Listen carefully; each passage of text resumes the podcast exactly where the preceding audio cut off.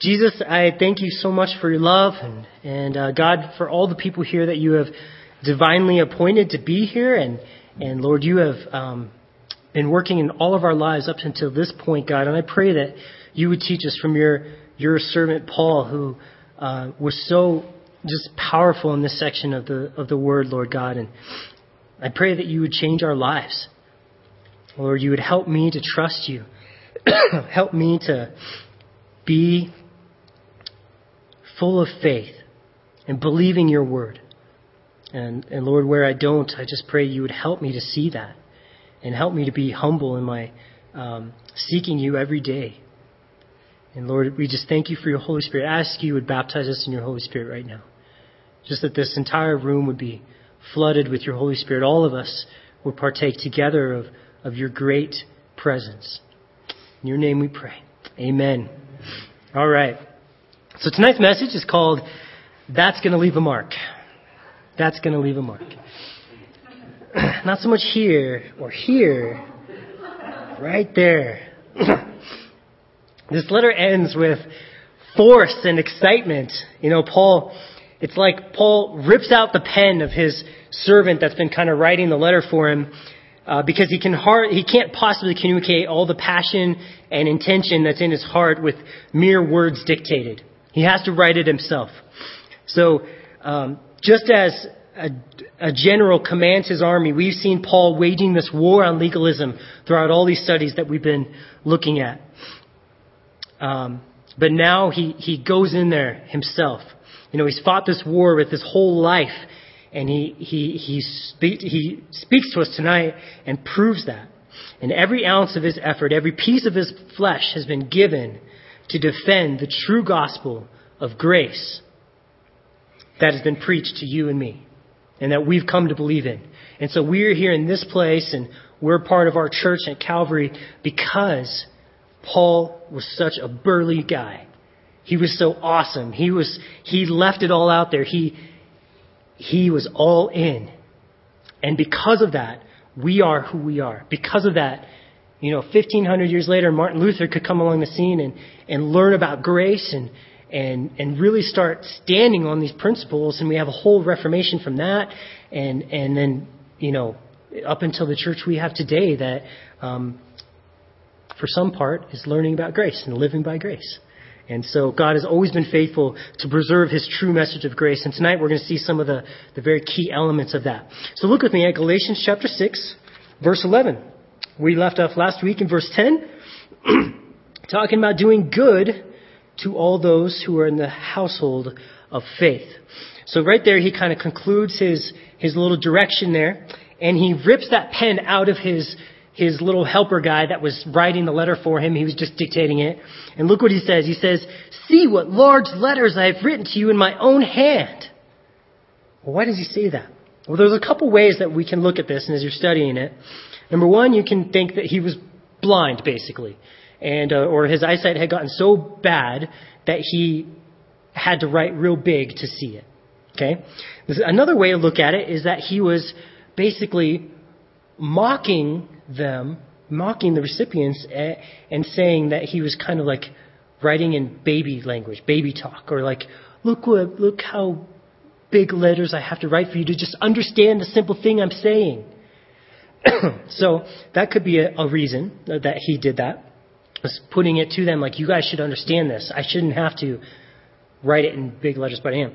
And then another way you can think about it is that he was trying to communicate the forcefulness and passion by using large letters, like uh, like writing in caps or underline. Have you ever gotten a text message all in caps? What does that make you think? Oh my gosh, someone is shouting at me. Or have you ever gotten this? You better call me right now. All in text, in a text message. you don't want to get that. That's, that is the uh, text message way of shouting. So if you think about this letter as a giant text message, this part, Paul is in all caps. He's like, I'm going to write the rest of this letter in capital letters so that you guys understand and get the forcefulness, get my heart behind it. This isn't just something I'm dictating to someone just at the whim of my desire. This is something I'm so passionate about that I have marks on my body I have marks on my very body that prove my passion for this. We're going to get to that in just a minute. Paul wants to slap them in the face with a real, uh, real quick to make sure they get the point that he's going to make at the end of this letter. And the first real intense point he wants to make is he wants to he wants us to understand the motives of legalistic ideology. ideology. If if you have a legalistic tendency, he wants us to go back to the motives, and he's going to contrast it with his own motives. So with the motives, uh, if you if you struggle with legalism or you know someone struggles with legalism, this is going to des- describe what is really going on in the heart. What's really going on. So look with me in verse 12. He says, As many as desire to make a good showing in the flesh, these would compel you to be circumcised, only that they, w- they may not suffer persecution for the cross of Christ. For not even those who are circumcised keep the law, but they desire to have you circumcised, that they may boast in your flesh. But God forbid that I should boast except in the cross of Jesus of our Lord Jesus Christ, by whom the world has been crucified to me and I to the world. For in Christ Jesus neither circumcision nor uncircumcision avails anything but a new creation. So let's break that apart a little bit and see what the Lord has for us. So that first part, as many as desire to make a good showing in the flesh, these would compel you to be circumcised. So the motive of legalists is a good showing in the flesh. A good showing. It's all about the outward appearances. It's all about the show. The kids today would call them posers. Maybe that was five years ago, but I'm dating myself. uh, yeah, they're, they're just imitating. They're, they're putting on a show. They're about the outward look. And in our study, we have detailed the difference between this imitation of godliness with true spirituality, which is actual godliness, real righteousness given to people who did not earn it. Really being a good person when you didn't even earn it, when you didn't even try hard to get it. That's what true spirituality is. The legalists in the Galatian church and the people in your life who are deceived by this uh, same idea have the exact same motivation. They want to win the dog show, the beauty pageant. They want all the people to judge them and say how wonderful and beautiful they are. That's what they're about. How wonderful they've made themselves to look or to be. And the, that's the root of the problem. It's in their desire to make a good showing in the flesh. They think that somehow my flesh is a little less sinful than your flesh. And so I, I, am going to compare myself with you. And in that comparison, I can feel better about myself because I did just a little bit better at keeping those Ten Commandments than you did. And it makes them feel good. When the gospel says that all flesh is sinful, every human effort Every human, every effort, excuse me, that a human can make is flawed and fails to accomplish true righteousness. Every effort, except for Jesus' efforts, because he did it in the strength of, of the Lord. So, are you saying that we're not supposed to care what people think about us? Well, yes and no. Our desire is to be, um, is to glorify Jesus. Our desire is to be to glorify Jesus. If we live to glorify Him, we will want to tell people about the grace that He's given us. We'll want to do the right thing because it's what the Spirit is doing in each one of us. Each morning when we pray and when we read, the Holy Spirit is doing that in us. It's giving us those desires. So when, sees, so when someone sees your good works and sees that you're you're doing a good job. I mean, you're you're honoring, you're you're, uh, you're you live a righteous life. They say, "Wow, God has done a lot in you," because I know what you used to look like, and I know how you used to think, and and it's totally not the same anymore. But the issue is their desire When our desire is to glorify the Lord, it's great because we can live a righteous life. But when their desire is to look good for the flesh, then someone comes along and says, Wow, you look really awesome. You have really studied. You are so disciplined. You're so smart. Man, you're so strong. I just want to be like you. and of course, who gets the glory in that situation? The man, the flesh. God doesn't get the glory. And so is it going to last in eternity? No, it's not going to work. Then it says here that these would compel you to be circumcised. They wanted the Galatians to become circumcised so that they could wear the submission of these Gentiles as a badge of achievement, these Jewish uh, legalists. Even if you remember, David had boasted uh, of the 200 foreskins of the Philistines that he had killed. So these legalists wanted the allegiance of the Gentiles primarily as a trophy. Not because they cared about them, not because they even wanted them to be righteous before God. They wanted the, the reputation. And the word compel is an important word. There's nothing wrong with the Gentile being circumcised, but there was everything wrong in compelling a Gentile to be circumcised. Saying they could not be right with God without coming under the law of Moses. That's wrong. Saying that their relationship with God was based on something they did. When it's all based on what Jesus does. So then it says, only that they may not suffer the persecution for the cross of Christ. This is either from other legalistic Christians or from those still in Judaism. Um, their unwillingness to stand in the face of this pressure made them stand for false doctrines. Or, there's another way we could think about it. By aligning Christianity with Judaism through emphasizing circumcision and the law of Moses, men could escape persecution from the Romans. Do you remember the time when this letter was written? Who was in charge of the whole world? The Romans were. And were the Romans very nice to Christians? No. They were killing them. Nero was rounding up Christians and, and making them fight the lions and, and all these crazy things and then burning them as, as lights in his, uh, tying them on a stick, dip them, uh, dip them in pitch and lighting them on fire and they were lights for his gardens. And that's what he, that's how he was treating Christians. And so these men may have wanted to avoid that type of persecution. Say, guys, guys, quit it with all the Jesus stuff. Just get circumcised. You can be Jewish. Jewish is okay in the mind of the Romans right now. So let's just like pretend we're Jewish. But what happens when you do that? You sell yourself out. You sell out Jesus. Jesus says you don't have to be circumcised. So you don't have to. So that that's kind of what could have been going on there. But you know, um, Paul was opposing this, and he included the cross in in their proclamation. Um, so, so what sin or deception are we trapped in because we do not want to suffer persecution for the cross of Christ? You know, following Jesus can be dangerous to your health. Did you know that? Have you ever read Foxe's Book of Martyrs? Who's read it? It's an intense book, to say the least. You know, we choose to live a life of service and sacrifice.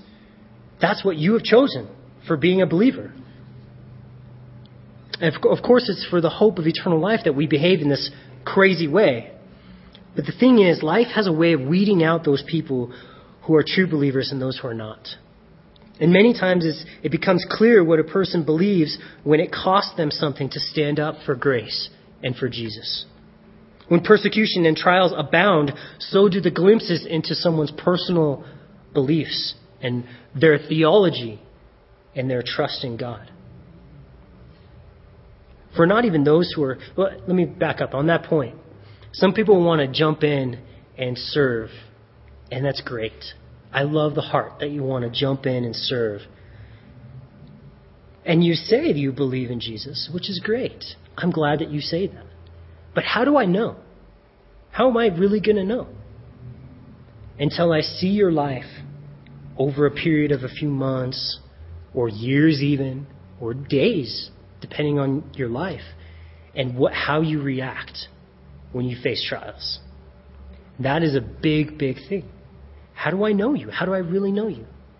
You know, and that's why at church, you know, you can't just fill out a ministry application your first week at Calvary. We have to know you for like six months, and, and that's an important thing. And part of that getting to know you is seeing how you react. Or is the first thing you do when things get rough, you're down at the bar, drinking it up? Is that the first thing you do? If that is, I, I understand, I, and I'm glad that I know that now. But I'm really glad that you're not teaching my second graders how to handle and how to believe in Jesus.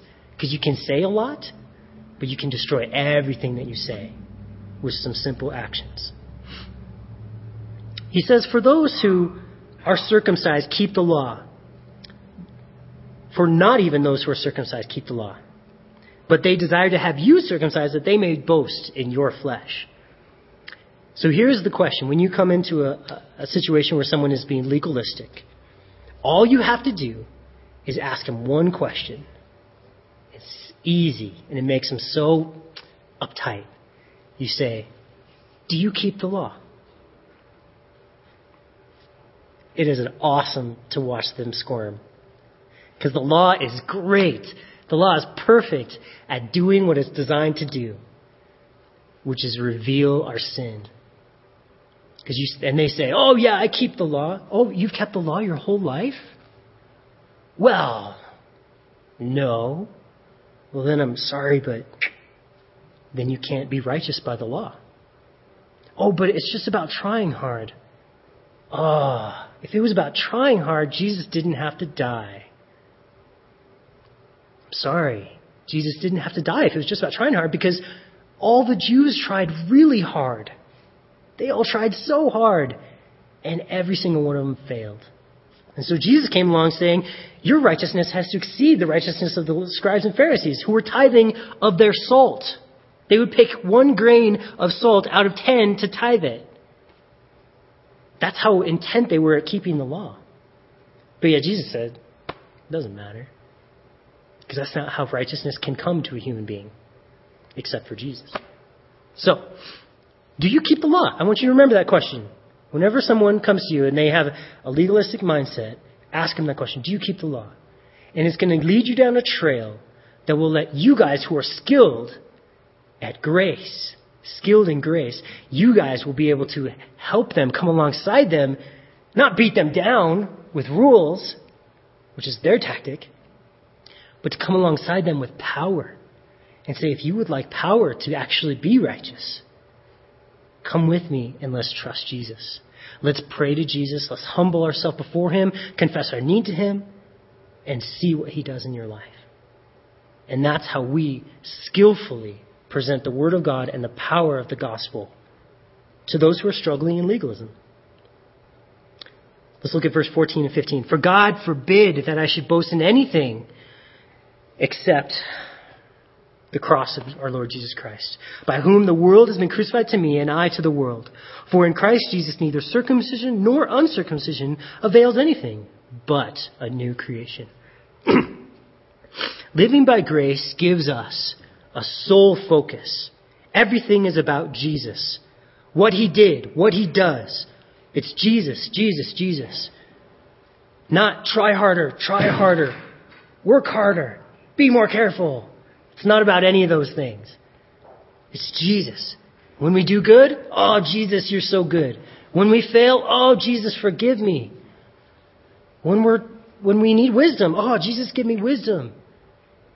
When we think we know everything, oh, Jesus, I repent. it's all about Jesus. We boast about Him, everything He does. We can thank Him, we can trust Him, we can live for Him and serve Him. His cross. How do things get done in a believer's life? How do things, maybe you feel sometimes like in your life you've come to an impasse where things aren't getting done. You're, you're either stuck and maybe there's a sin that's, that's there and it's just so hard to get past it. Or maybe you're just stuck in an area of your job that your job's just lame. Or your boss is terrible. Or money or your relationships. How do things get done in a believer's life? The answer is the cross. What about my sin? Well, the cross can handle that. I can confess my sin and see it nailed there on the cross. What about her sin? Well, cross works for that too. You just see her sin nailed up there on that cross. And that works. What about my trials? Well, I remember Jesus' trial. I remember that. I remember the cross. And I, and I picture myself up on the cross. And then my, tri- my trial doesn't seem so bad. What about my doubts? Well, the cross pretty much eliminates my doubts. I mean, if he was willing to go for the cross, I can't doubt that he loves me. I can't doubt what the extent he'll go to take care of me when he went to that extent. So I can't doubt. What about my worries? The cross. What about my suffering? The cross. What about my pain? The cross. What about my joy? It's right there in the cross. Everything, we focus it on the cross. It's hard for us to appreciate the strangeness of Paul's words. For people knew that crucifixion, what crucifixion was all about. For the word cross and glory, they just don't go together. They were direct opposites because there was not a more humiliating, shameful way to be executed than the cross. It seemed much more logical to glory in your good showing in the flesh instead of the cross. But Paul thinks and writes with heavenly logic that surpasses anything of earth. And I want you to know this that the word crux, which was the word for cross, was unmentionable in polite Roman society. Even the one who was condemned to death by crucifixion, uh, the sentence used was an archaic formula which served as sort of an unlucky euphemism of arbori infelici suspendido, which means, I don't know how to say it, but it means hang him on the unlucky tree. Paul did not only use this unmentionable word, he gloried in it. He gloried in it. In our, in our common, I can't really come up with a common vernacular except by saying electric chair. I glory in my electric chair. You know, we think about that and we're like, ugh, it's gross. Well, they, imagine living in that time period. You had seen, has anyone seen someone get crucified? No. We haven't seen that. That's a gruesome thing that we haven't observed. And yet they had seen that. They're, as little kids, they saw people on the side of the road crucified by the Romans. People had seen their loved ones crucified.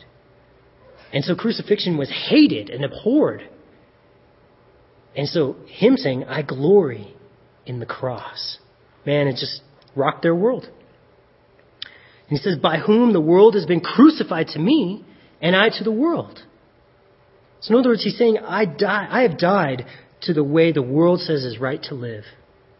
I live a new life by a new set of rules, all that Jesus commands and enables me to do by his grace. The world thinks this is crazy.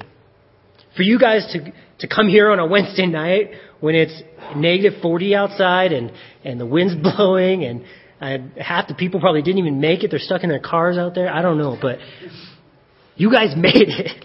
And the world thinks you're crazy for even coming out here tonight. For spending your time when you could be doing something fun or doing something exciting or something that pleases your flesh. But we like to serve others. We like to love others.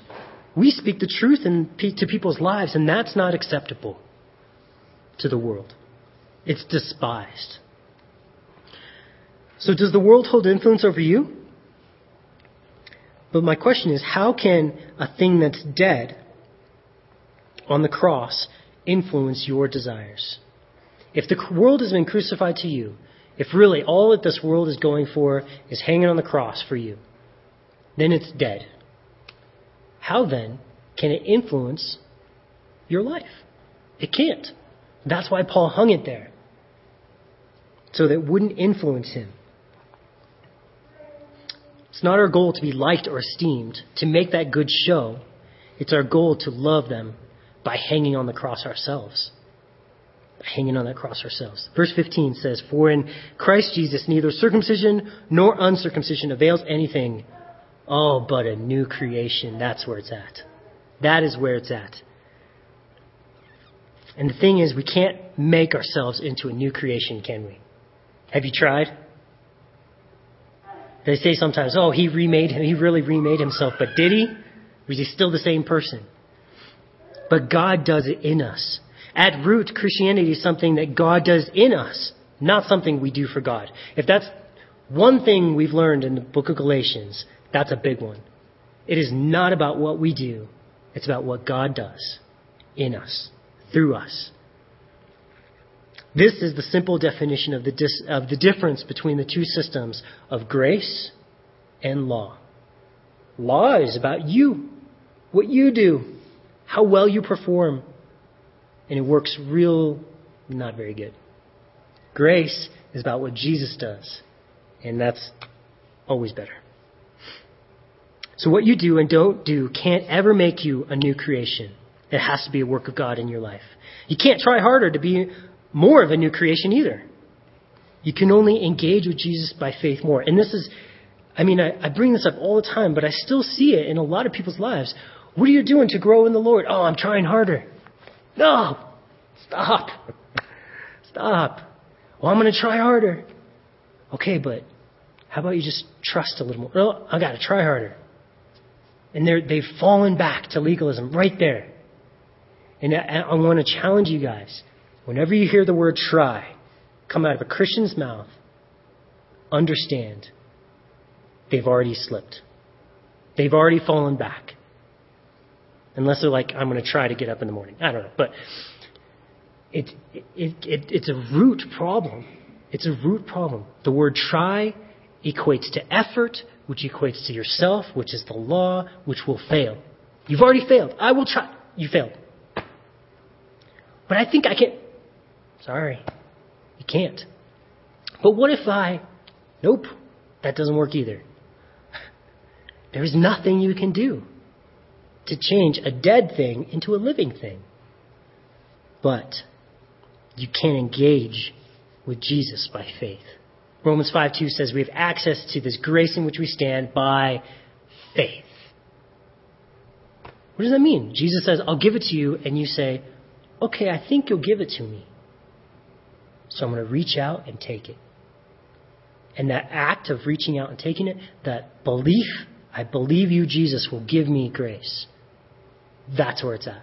That's where our whole Christian life lives. Every morning, everything we need is right there. Ask Jesus for it. Jesus says, You've asked for nothing yet. Ask that your joy may be full, he said. Ask for his grace, and he'll give it to you. Here's another quick question. Well, if you ask him, you'll see righteousness flowing out of your life like a river. So here's the question How hard did you try to get created the first time? When you were first created, man, you worked really hard for that, didn't you? No.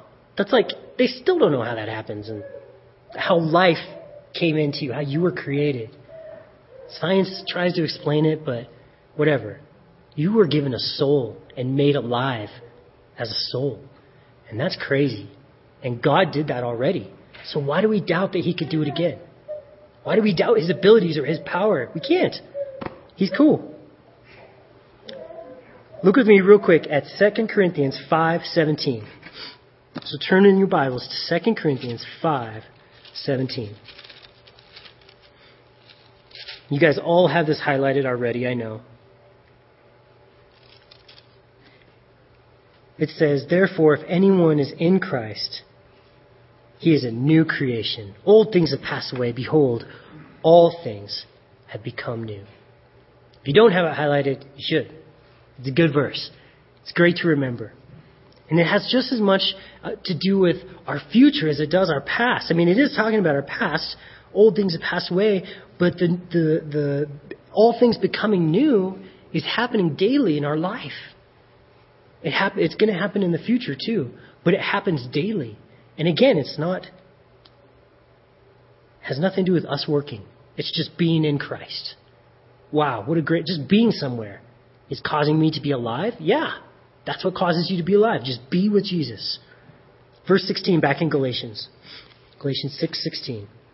and as many who walk according to this rule, peace and mercy be upon them and upon the Israel of God. What rule is he talking about?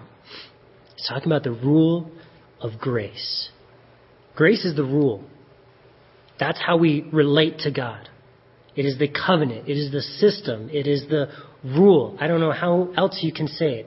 It is the way that we relate to God by trusting in His works, not our own. So, those who are in this rule, he says, peace and mercy be upon them and upon the Israel of God. What's he talking about? Why does he throw in the Israel of God there? What is he talking about? The Israel. Israel's a nation, right? Israel's a race of people. So how could is there a separate thing here? And he's saying yes, the Israel of God, the true Israel, spiritual Israel, is those who are descendants of Abraham according to faith. What was Abraham the father of? He was the father of a nation, a race, right? Yeah, of course. But what does the Bible say? He's the father of faith. He's the father of those who decided to trust God at His word, to trust that God is able to do what He said. And that's how Abraham is such a great example, and that's why he's our father when it comes to faith. We learn from him. He's our example. And so, he says, if you are in that family, if you're following that rule, man, peace and mercy is coming your way. Man, I could use more peace in my life and more mercy. Absolutely. So I need to try. Oh. Nah, no, I can't try harder to get peace and mercy. I got to believe harder, trust harder, humble harder. If that makes sense, do it. And then verse 17. Let no, from now on, let no one trouble me, for I bear in my body the marks of our Lord Jesus Christ. Back in 2 Corinthians, you've gotta see this. You've got to see this. 2 Corinthians chapter 11. It's just a couple pages back. It's The book right before Galatians. In 2 Corinthians chapter 11, verse 21, you gotta see this. Uh, for to our shame, I I say uh, that we who were too weak for that, but in whatever anyone is bold, I speak foolishly. I am bold also. So he's saying here, I am to be bold. I'm to tell you guys what's up because I'm the man and I've been through stuff, and y'all don't know. So I'm to tell you so you know, so then you'll know. Then you'll listen to me. I'm to be bold. That's what he's saying. Okay, this is the translation version. Are they Hebrews? So am I. Are they Israelites? So am I. Are they the seed of Abraham? So am I. Are they ministers of Christ? I speak as a fool. I am more. In labors more abundant. So he works hard. In stripes above measure. That's being whipped. In prisons more frequently. In deaths often. He means, I, he said, I actually died. More than once. I have died. and then somehow come back to life. Like they restarted my heart. I have died. How many of y'all have died? That's what he's saying. From the Jews, five times I received 40 stripes minus one. Three times I was beaten with rods. Once I was stoned. And that wasn't what we think of. Three times I was shipwrecked. And a night and day I have been in the deep. In journeys often, in perils of waters, in perils of robbers, in perils of my own countrymen, in perils of the Gentiles, in perils of the city, in perils in the wilderness, in perils in the sea, in perils among false brethren, in weariness and toil, in sleeplessness often, in hunger and thirst, in fastings often, in cold and nakedness. I don't even have a clothes. Besides all the other things I'm not even going to tell you about. Oh my gosh. Oh my gosh. Paul is writing this with his hand, and he's like, I, let no one trouble me. Guys, don't even bother me. If you, if you don't want to listen to me, fine. Whatever. I've written this whole letter to you because I love you, and I bear in my body the marks of the Lord Jesus. So you better listen to me. You better. Because none of y'all are naked right now like I've been. And in prison and in the fighting sea monsters with my one good arm and like I don't he's just incredible. He is just incredible. The things he lists here would make a body look horrific if you think about it. Yesterday, one of the pastors was called to the hospital because we heard someone got robbed and beat up. So they go to the hospital and they visit him, and he is um, just his face is just mangled, just swollen, eyes swollen, terrible. His his arm is three times the normal size, and he's got nerve damage. He met some people in his apartment complex in the laundry thing. Invited them into his house. They beat him up and tied him to a chair and stole everything in his house. He was left there for three days until the cops came. They finally, they'd stuffed gauze in his mouth so he couldn't scream. And he, he's mangled. I mean, he is, it was deplorable. It's the worst thing you could imagine seeing. And that is just getting beat up once. And look at the list that Paul said. This guy's never going to be the same. His arm is never going to work the same because it was up on the chair when they tied it and it cut off the circulation for three days. And Paul does this. And Paul says, Look at me. I've given my whole body, it has left a mark on me. But they're the marks of the Lord Jesus. I bear on my body the marks of the Lord Jesus. Do you think Paul was ashamed when he looked down and saw his bad arm? Or he looked in a mirror and saw how ugly his face was?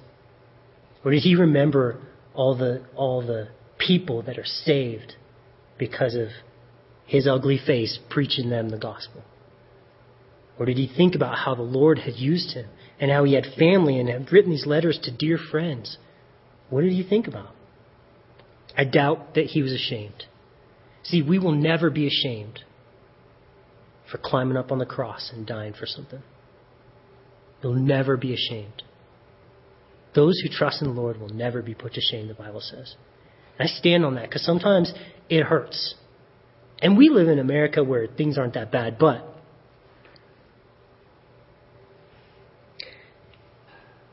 if you think about these marks are kind of like a brand. Paul, it brands Paul as a follower of Jesus. In the ancient world, slaves were branded by the name of their master. Often a master branded his slaves with a mark that showed them to be his.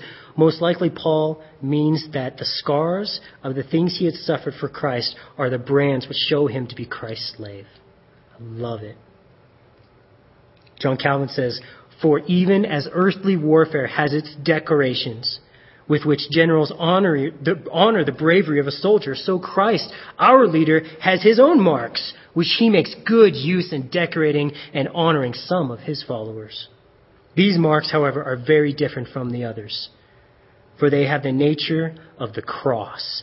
And in the sight of the world, they are disgraceful, but before God and the angels surpass all the honors of the world. I love it. Does your life bear those marks of the Lord Jesus Christ? Have you chosen to suffer for him? Believe it or not, that will be the tangible sign of grace working in your life. Being crucified a little every day by faith. I'm not talking necessarily about getting beat up like Paul was, us here in America. But did you step out in faith to love someone and you got burned? Did you give your heart to serve a group or church that hurt you? Did you trust and get hurt? And now you have a scar. But I did that for Jesus, so now I'm not going to go to church. What? The church is the place to heal you at that point. The church is the place where you receive honor for your scars. Have you been made fun of or mocked for something you can't control or your beliefs? Have you had relationships severed because of following Jesus? Yet in each of these times, you guys kept your trust in Jesus. You acted as he would act. You loved agape. You forgave. You endured. And now you have your reward your, that will never pass away. And then the last verse of Galatians says, Brethren, the grace of our Lord Jesus Christ be with your spirit. Amen. This last word is the only word that we need to focus on. We spend all this time studying legalism. Now you can forget it. Don't forget it, but you don't have to focus on it. We just study grace. You know how they tell real bills from fake bills, and you guys have all heard this. They study the real thing, they don't study the fakes. Because once you know the real thing well enough, the fake doesn't even appeal. You just catch it right off. That's fake. All we need to focus on is grace, and that's why he put it as the last thing here. That's how we grow, that's how we learn, that's how we serve, that's how we heal, that's how things get done. By grace, not the law. By grace is how things get done. Turn to the book of Zechariah. Check this out. As you guys, I've, I've told you guys, but the next book we're going to study is the book of Zechariah. And this is going to rock your world. Turn to Zechariah chapter 4.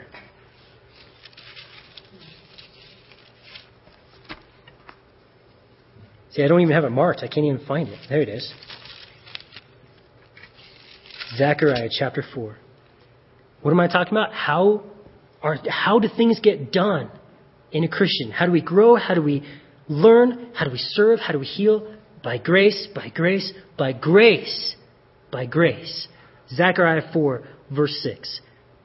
So he answered and said to me, This is the word of the Lord to Zerubbabel, not by might, trying hard, nor by power,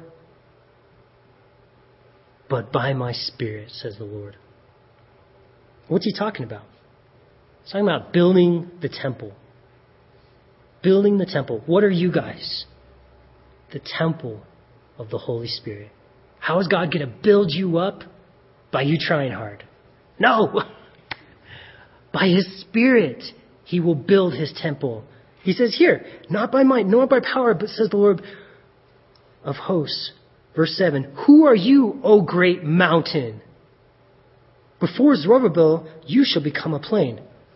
We're going to get into this as we study the book of Zechariah, but just a preview, and just because it goes so well with our study tonight.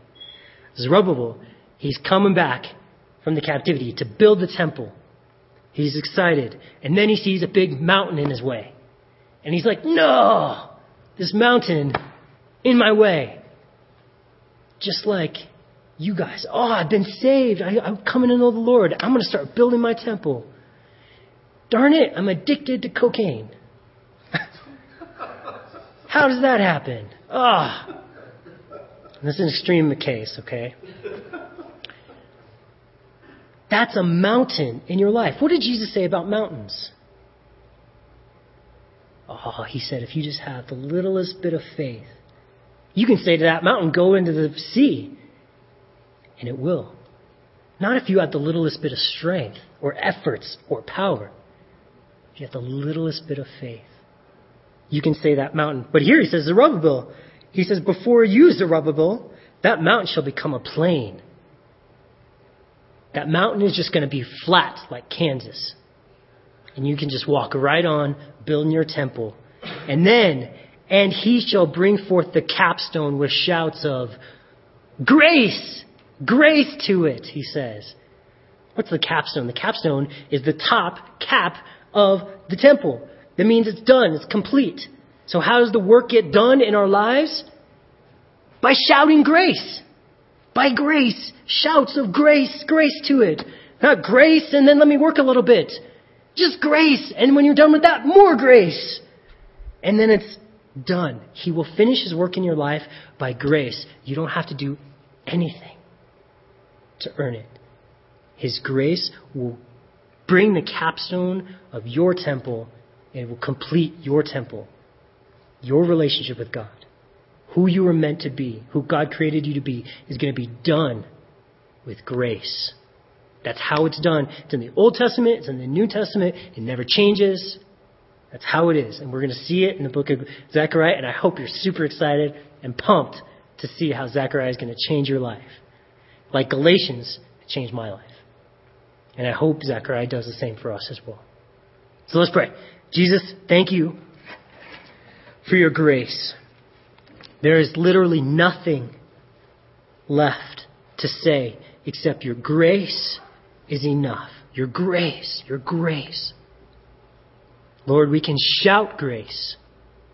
we want to put effort into something, let's put it into shouting grace, trusting you, believing in you. Lord God, change us. Help us to trust you. It's in your name we pray. Amen.